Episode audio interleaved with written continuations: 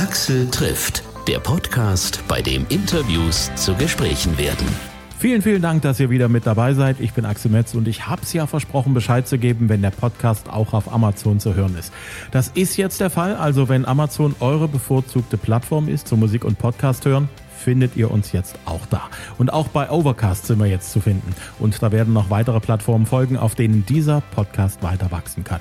Und dann freue ich mich natürlich über jeden neuen Hörer, der uns findet, weil die Kollegin, der Freund oder jemand aus der Familie schon Axel trifft abonniert hat und uns weiterempfohlen hat. Das ist wirklich super. Bitte weitermachen. Danke, das bedeutet mir wirklich viel. Zu meinem heutigen Gesprächspartner. Er war schon vor ein paar Wochen zu hören und da habe ich angekündigt, dass wir noch mehr zu bereden haben. Es geht um Purple Disco Machine, DJ und Produzent aus Dresden, dessen aktuelle Single zu einem internationalen Hit geworden ist. In Italien hat Hypnotized jetzt sogar Platin-Status erreicht.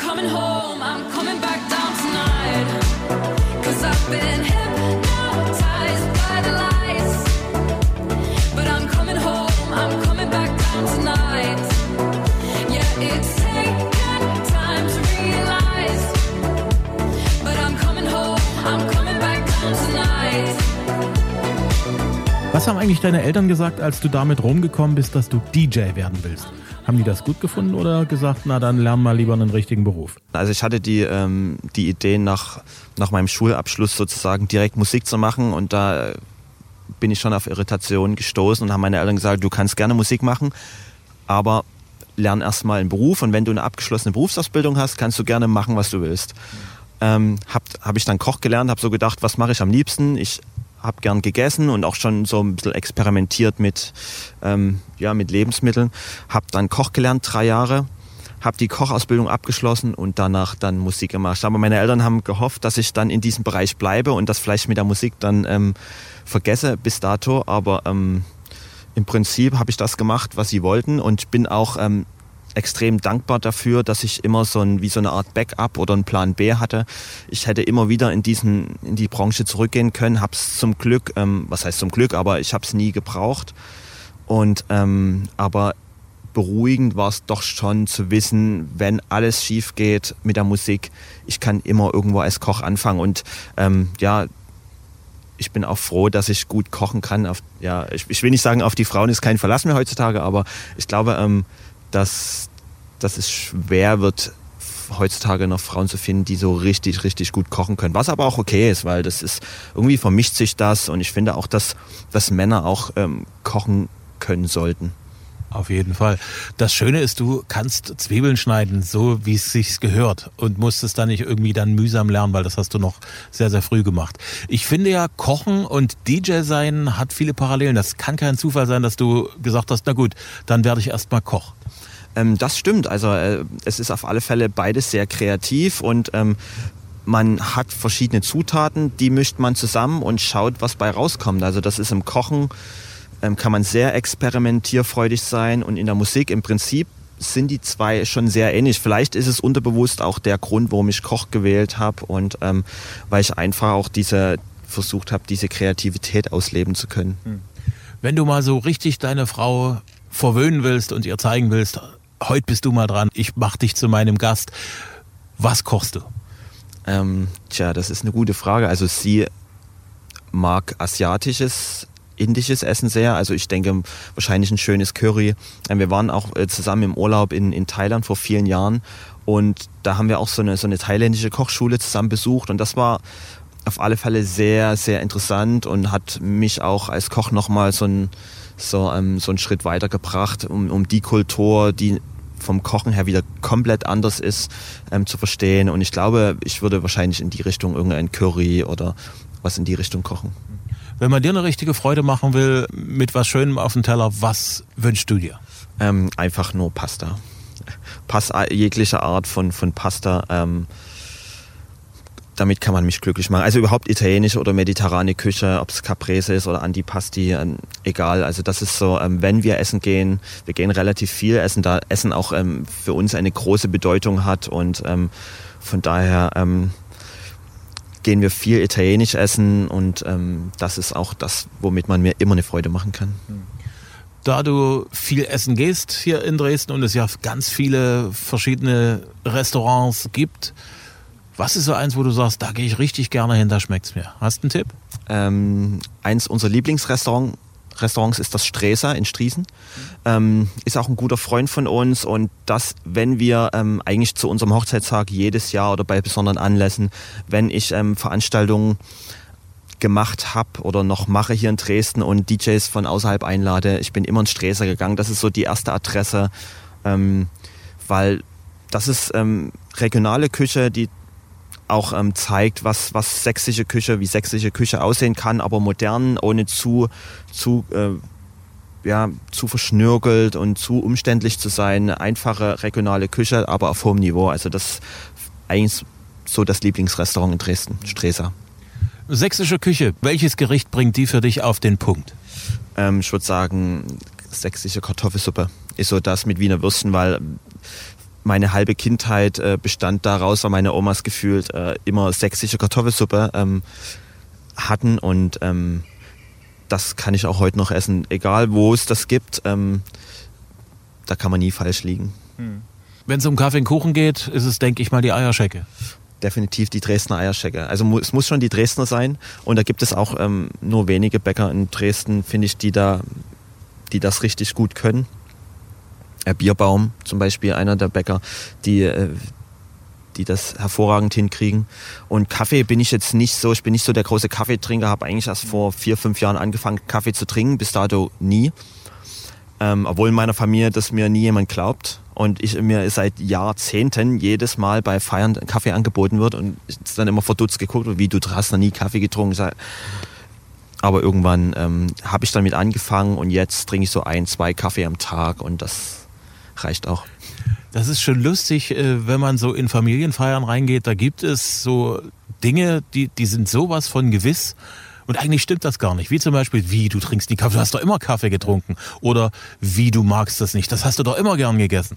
Ähm, das stimmt. Ich glaube, das sind so, die, die Leute schnappen das einmal so auf. Vielleicht habe ich auch vor, vor zehn Jahren aus Nettigkeit einmal gesagt, okay, dann nehme ich einen Kaffee. Und das war dann so, damals hast du einen Kaffee getrunken. Ich weiß, das ist vor, vor 15 Jahren, da war ich noch etwas jünger, habe ich mal gesagt, dass ich Marzipan mag. Und seitdem, ich kriege heute noch zu jedem Geburtstag Marzipan, obwohl ich bestimmt schon 100 Mal ähm, gesagt habe, ich kann kein Marzipan mehr sehen. Ich, ich habe es einfach in den letzten 15 Jahren so viel konsumiert und das war dann, ähm, ja, das, aber ich kriege nach wie vor Marzipan.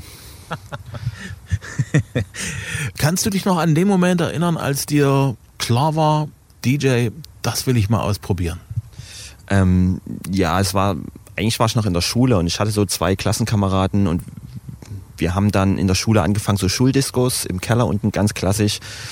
Da waren wir vielleicht so 14, 15 und dann ging es darum, ähm, dann haben wir unser Geld zusammengeschmissen, haben uns dafür Plattenspieler gekauft. Ich weiß noch, dass meine, meine Oma mir ihre allererste Rente damals ähm, sozusagen überlassen hat und davon habe ich mir dann meinen allerersten Schallplattenspieler gekauft.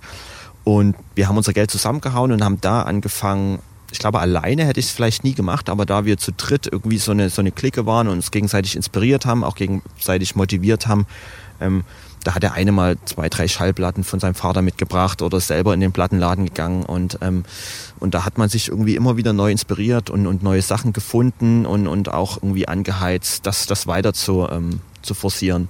Leider habe ich zu denen keinen Kontakt mehr und weiß, kann gar nicht so richtig sagen, ähm, ob die der Musik treu geblieben sind, aber ich bin es auf alle Fälle und ähm, ich habe es nie bereut. Dein erster amtlicher Gig ist wahrscheinlich auch ein relativ kleiner gewesen als DJ, aber äh, weißt du noch, wo und wann das war? Ähm, ich glaube, das war bei einem, bei einem Geburtstag, ich glaube beim 18. Geburtstag von einem Freund, wo das, es war in irgendeinem Jugendclub und das war so das, unbezahlt natürlich, aber das war das erste Mal vor Leuten und ich, ich war unfassbar aufgeregt, weil ja 80 Prozent Freunde waren also ich bin heute noch aufgeregt, wenn ich hier in der Gegend spiele und weiß, es kommt von meiner Familie jemand oder von Freunden, da bin ich zehnmal mehr aufgeregt, als wenn ich irgendwo in, auf einem Festival in, in, in den USA oder in Mexiko spiele, wo zehnmal so viele Leute sind. Aber sobald irgendwie persönliche Leute da sind oder Freunde, Familie, dann ist es ja um einiges schwieriger. Ähm, und von daher weiß ich noch damals, das war, ich habe wirklich tagelang, nächtelang nicht schlafen können. Aber ähm, es hat mich danach bestätigt, dass ich auf dem richtigen Weg bin und es, natürlich gab es Höhen und Tiefen und es gab gute wie schlechte, auch in Dresden Erfahrungen. Ähm, aber ich glaube, die muss man einfach machen, auch die schlechten, um, um für sich ähm, weiterzukommen. Ich habe ja damals in den 90ern auch Schallplatten aufgelegt. Allerdings nie im Dresdner Raum. Lustig, war sonst überall in der Gegend, also Sachsen-Anhalt, auch Thüringen und halt in der westlichen Hälfte von Sachsen. Irgendwie nach Dresden sind wir nie gekommen. Ich weiß auch nicht, mich, mich hat es auch damals irgendwie, weiß nicht, also bin, ich bin gar nicht auf die Idee gekommen. Was mir aufgefallen ist, damals, das war sehr, sehr cool, als es plötzlich Plattenspieler gab. Ich habe auch mein erstes Westgeld in Plattenspieler angelegt. Keiner wusste, wie das geht mit dem Mixen. Ich habe mit einem Kumpel zusammen, wir haben zu DDR-Zeiten noch mit Tape-Decks hantiert und, und, und rumprobiert und haben dann sozusagen die Motorgeschwindigkeitssteuerung, diese Feingeschwindigkeitssteuerung rausgelegt, auf ein, auf ein Mischpult drauf gebastelt und haben dann mit den Kassetten dort rumgemixt und wir wussten also schon das Prinzip, wie es geht. Das war eine Zeit lang sehr, sehr lustig. Da hat man dort irgendwo ist man gekommen zum Auflegen. Die Leute haben gesehen, oh, da kommt einer mit Plattenspielern. Heute wird's schön. Sonst, wenn die älteren Herrschaften mit den CDs kommen, das ist nicht so schön. Ähm, hast du dir das damals selber beigebracht oder hast du irgendjemanden gehabt, der gesagt hat, pass mal auf, so und so, probier mal das und das aus?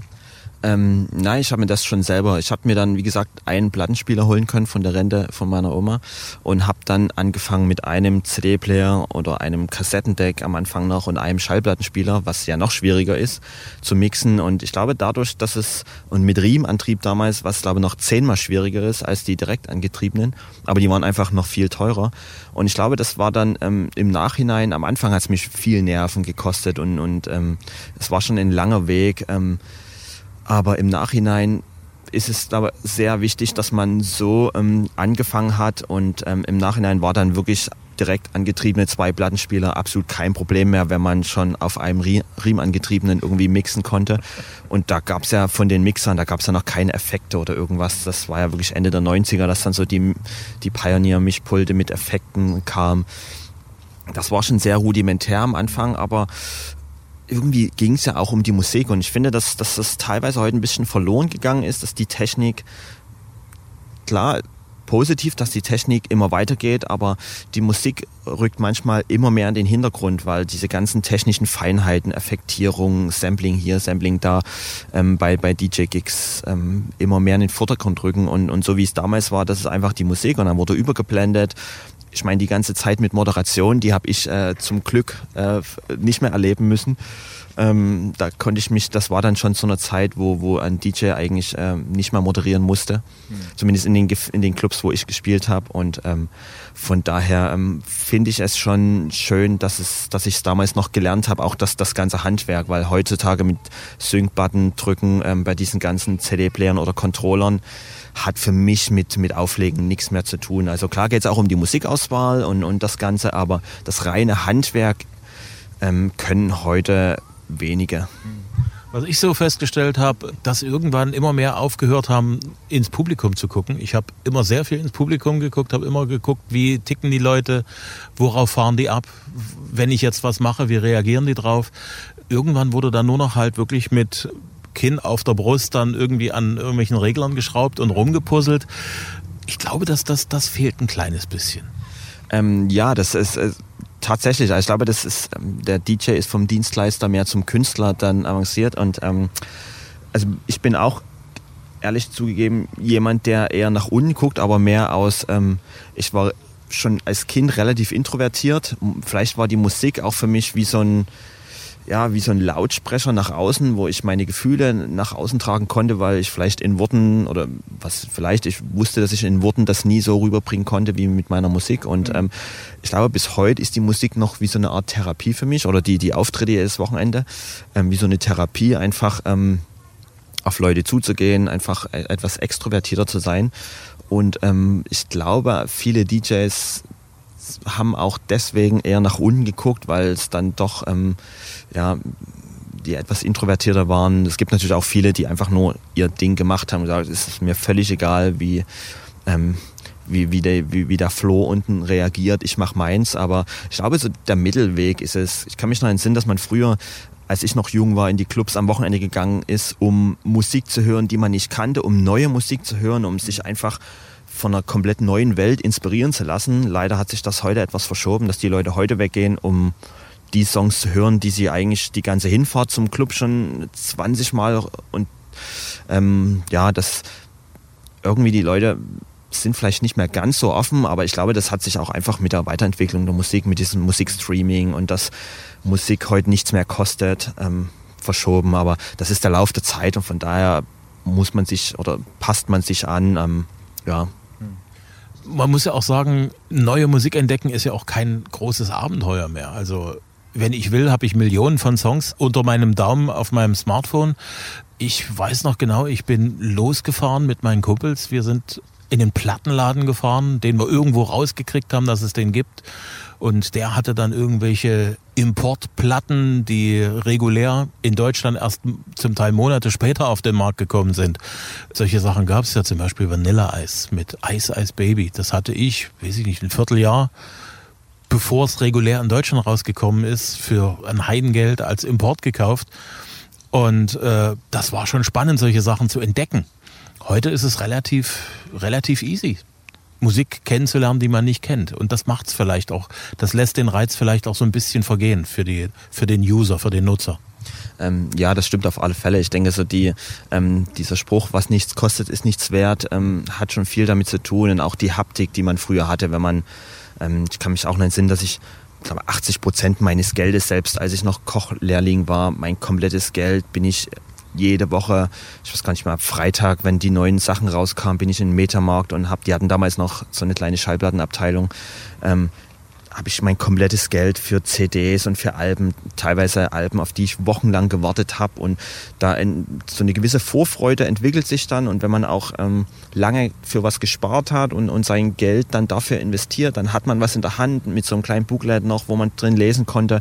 Dann fährt man nach Hause, legt die CD ein und hört sich das an. Das, ich glaube, die, die, die Wertigkeit ist eine ganz andere, als wenn man sich heute am Freitag wie zehn Alben auf sein Handy lädt und dann vielleicht acht komplett vergisst, dass man die überhaupt draufgeladen hat. Zwei hört man sich noch so an, aber das ist, ähm, das ist schon schwer, heute noch mit Musik wirklich Leute zu erreichen. Aber auf der anderen Seite ist es natürlich heute viel einfacher, ähm, Künstler zu finden, Künstler ähm, zu, ja, Musik von Künstlern zu hören, die, auf die man früher vielleicht nie gekommen ist, weil die aus Südamerika kommen, die, die CDs, die es vielleicht nie nach Europa geschafft hätten, hat man heute mit, durch die Streaming-Dienste die Möglichkeit, die Musik zu hören. Und von daher, dass das Spektrum für Leute, die Musik interessiert sind, die immer noch ähm, gerne ihren eigenen Weg folgen, ist natürlich unfassbar groß heute. Und ähm, das ist dann wieder der positive Aspekt.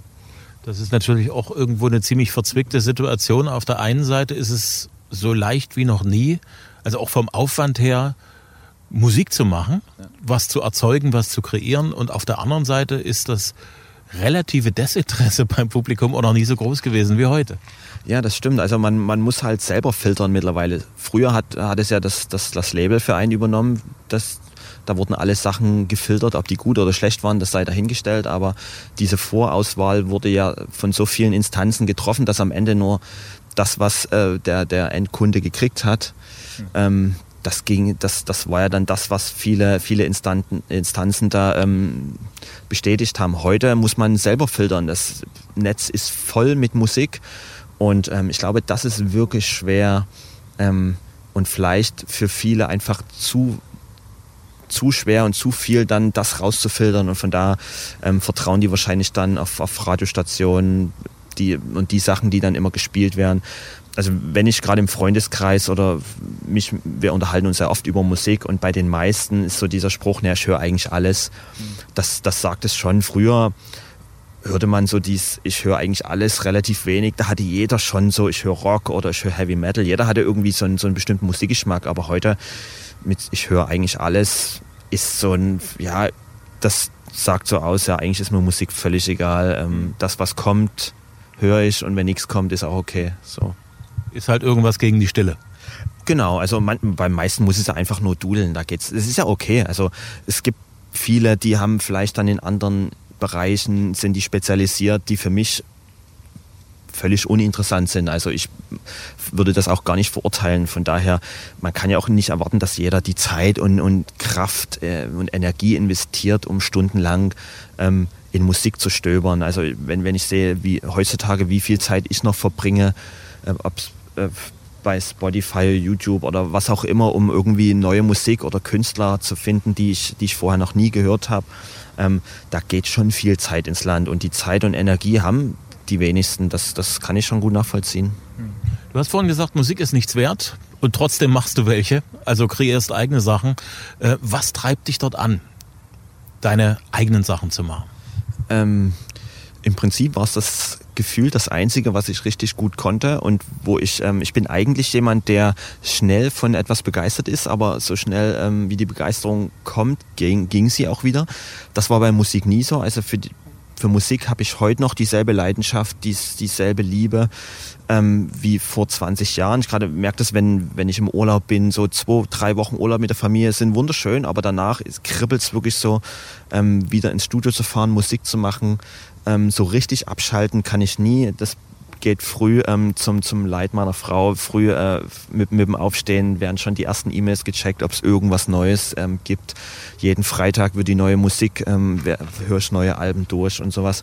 Also ähm, diese, diese Energie und Liebe, die ich da reingesteckt habe oder immer noch reinstecke, die ist zum Glück nie verloren gegangen. Und von daher war das für mich auch immer so ein Zeichen, ich weil man sich ja irgendwann auch selber kennt und einschätzen kann. Und wenn ich da dranbleibe, ähm, dann wird das was. Und ich habe wirklich viel Zeit, die Zeit, wo viele in meinem Alter mit 16, 17, 18 auf Partys oder in, äh, keine Ahnung, in Bars drin gegangen sind, habe ich lieber zu Hause in meinem Zimmer gesessen und Musik kreiert oder an, an meinen Plattenspielern geübt.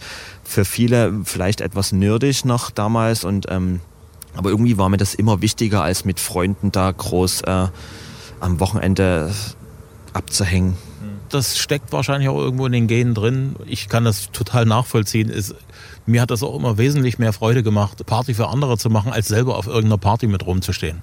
Genau, also es gibt ja diesen Spruch, dass DJs nicht tanzen können und das kann ich 100% bestätigen. Das sind immer die, die neben dem DJ dann stehen und alles mitschreiben. So war ich äh, gefühlt meine halbe Jugend. Wenn ich in den Club gegangen bin, dann weniger um ähm, Mädels kennenzulernen oder irgendwas zu trinken, sondern einfach nur, um neue Musik zu hören, um den DJ, der mich interessiert, ähm, zu beobachten, vielleicht wieder was abzugucken, Sachen ähm, zu lernen, wie, wie seine Arbeitsweise ist. Klingt völlig, ähm, vielleicht für viele völlig unverständlich. Mhm.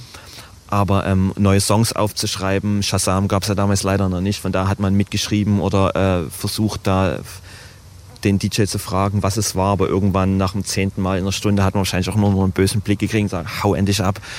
ähm, aber ähm, ja, von daher ist das natürlich, hat sich schon viel entwickelt, ja. Gibt es da hier in Dresden irgendwo äh, einen DJ, wo du sagst, ja, zu dem habe ich damals aufgeblickt?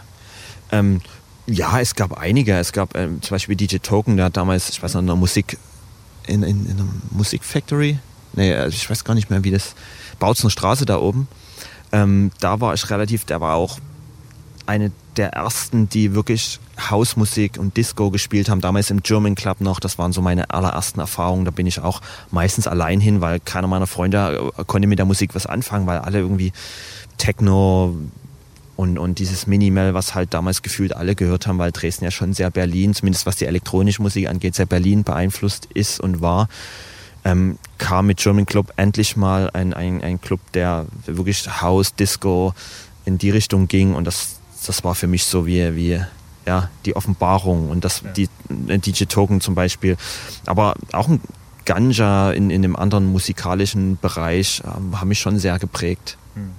Du legst international auf, bist also straff unterwegs. Was ist so bis jetzt so der, der Auftritt gewesen, wo du sagst, das war bis jetzt das Größte, also größer konnte ich nicht träumen als da. Weißt du noch wann und wie und wo? Ähm, ja, es, man steckt sich ja immer so verschiedene Ziele und jedes Jahr hat man Ziele und ähm, glücklicherweise hat man die jedes Jahr übertroffen und es gab immer so Festivals, ähm, von denen man als Kind immer geträumt hat. Ähm, ganz früher Love Parade zum Beispiel und irgendwann habe ich auch da mal auf einem Truck gespielt, 15 Jahre her und das war dann so, ähm, ja, ein, ein Aha-Erlebnis oder Tomorrowland zum Beispiel, wo ich das erste Mal auf dem Tomorrowland vor drei Jahren gespielt habe. Das sind dann so eine Sachen, von denen man immer geträumt hat, ähm, die schon sehr emotional, wo man dann realisiert, okay, jetzt ähm, es, man, man kann schnell oder die Gefahr ist natürlich, dass man sich schnell an gewisse Sachen gewöhnt, weil man jedes Wochenende unterwegs ist. Man verbringt gefühlt den ich glaube 2018, 2019 und auch 2017 habe ich aber 120, 130 Shows im, im Jahr gespielt und war fast über 200 Tage unterwegs mit, mit Reisen.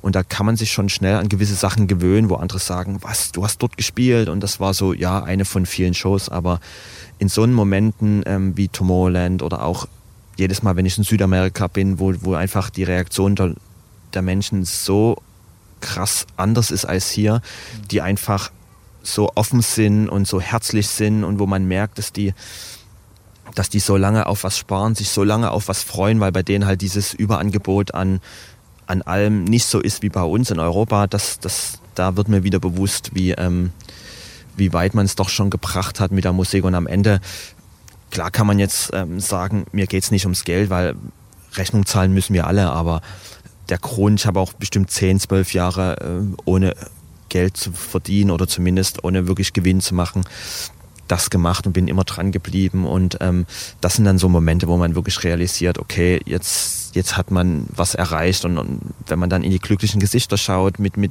eigener Musik oder wenn man Nachrichten kriegt, dass, ähm, dass die Musik ähm, einen über schlechte Zeiten hinweg geholfen hat. Und das sind dann die, die, ähm, ja, die Gründe, warum ich das mache. Und das ähm, macht mich auch glücklich, viel mehr als ähm, als einfach allein im Studio zu sitzen. Und deswegen, das ist auch das, was ich jetzt zur Corona-Zeit wirklich sehr vermisse, so rauszufahren und die Reaktion von, von Leuten zu sehen, mit den Leuten in direkten Kontakt zu kommen. Das kann mir auch irgendwie Instagram oder sowas nicht geben. Das ist dann schon was anderes. Hm. Insofern tröstet es dich ja bestimmt auch, dass dein, deine Musik jetzt auch mehr und mehr im Radio stattfindet. Ähm, ja, das, vom Timing ist es natürlich perfekt, weil ähm, klar, zur Corona-Zeit ist man ja vorwiegend zu Hause. Man hat nicht mehr die Möglichkeit, unterwegs zu sein, Promo zu machen, Shows zu spielen, mit direkt äh, in, sag mal, in, in Kontakt mit Leuten zu kommen.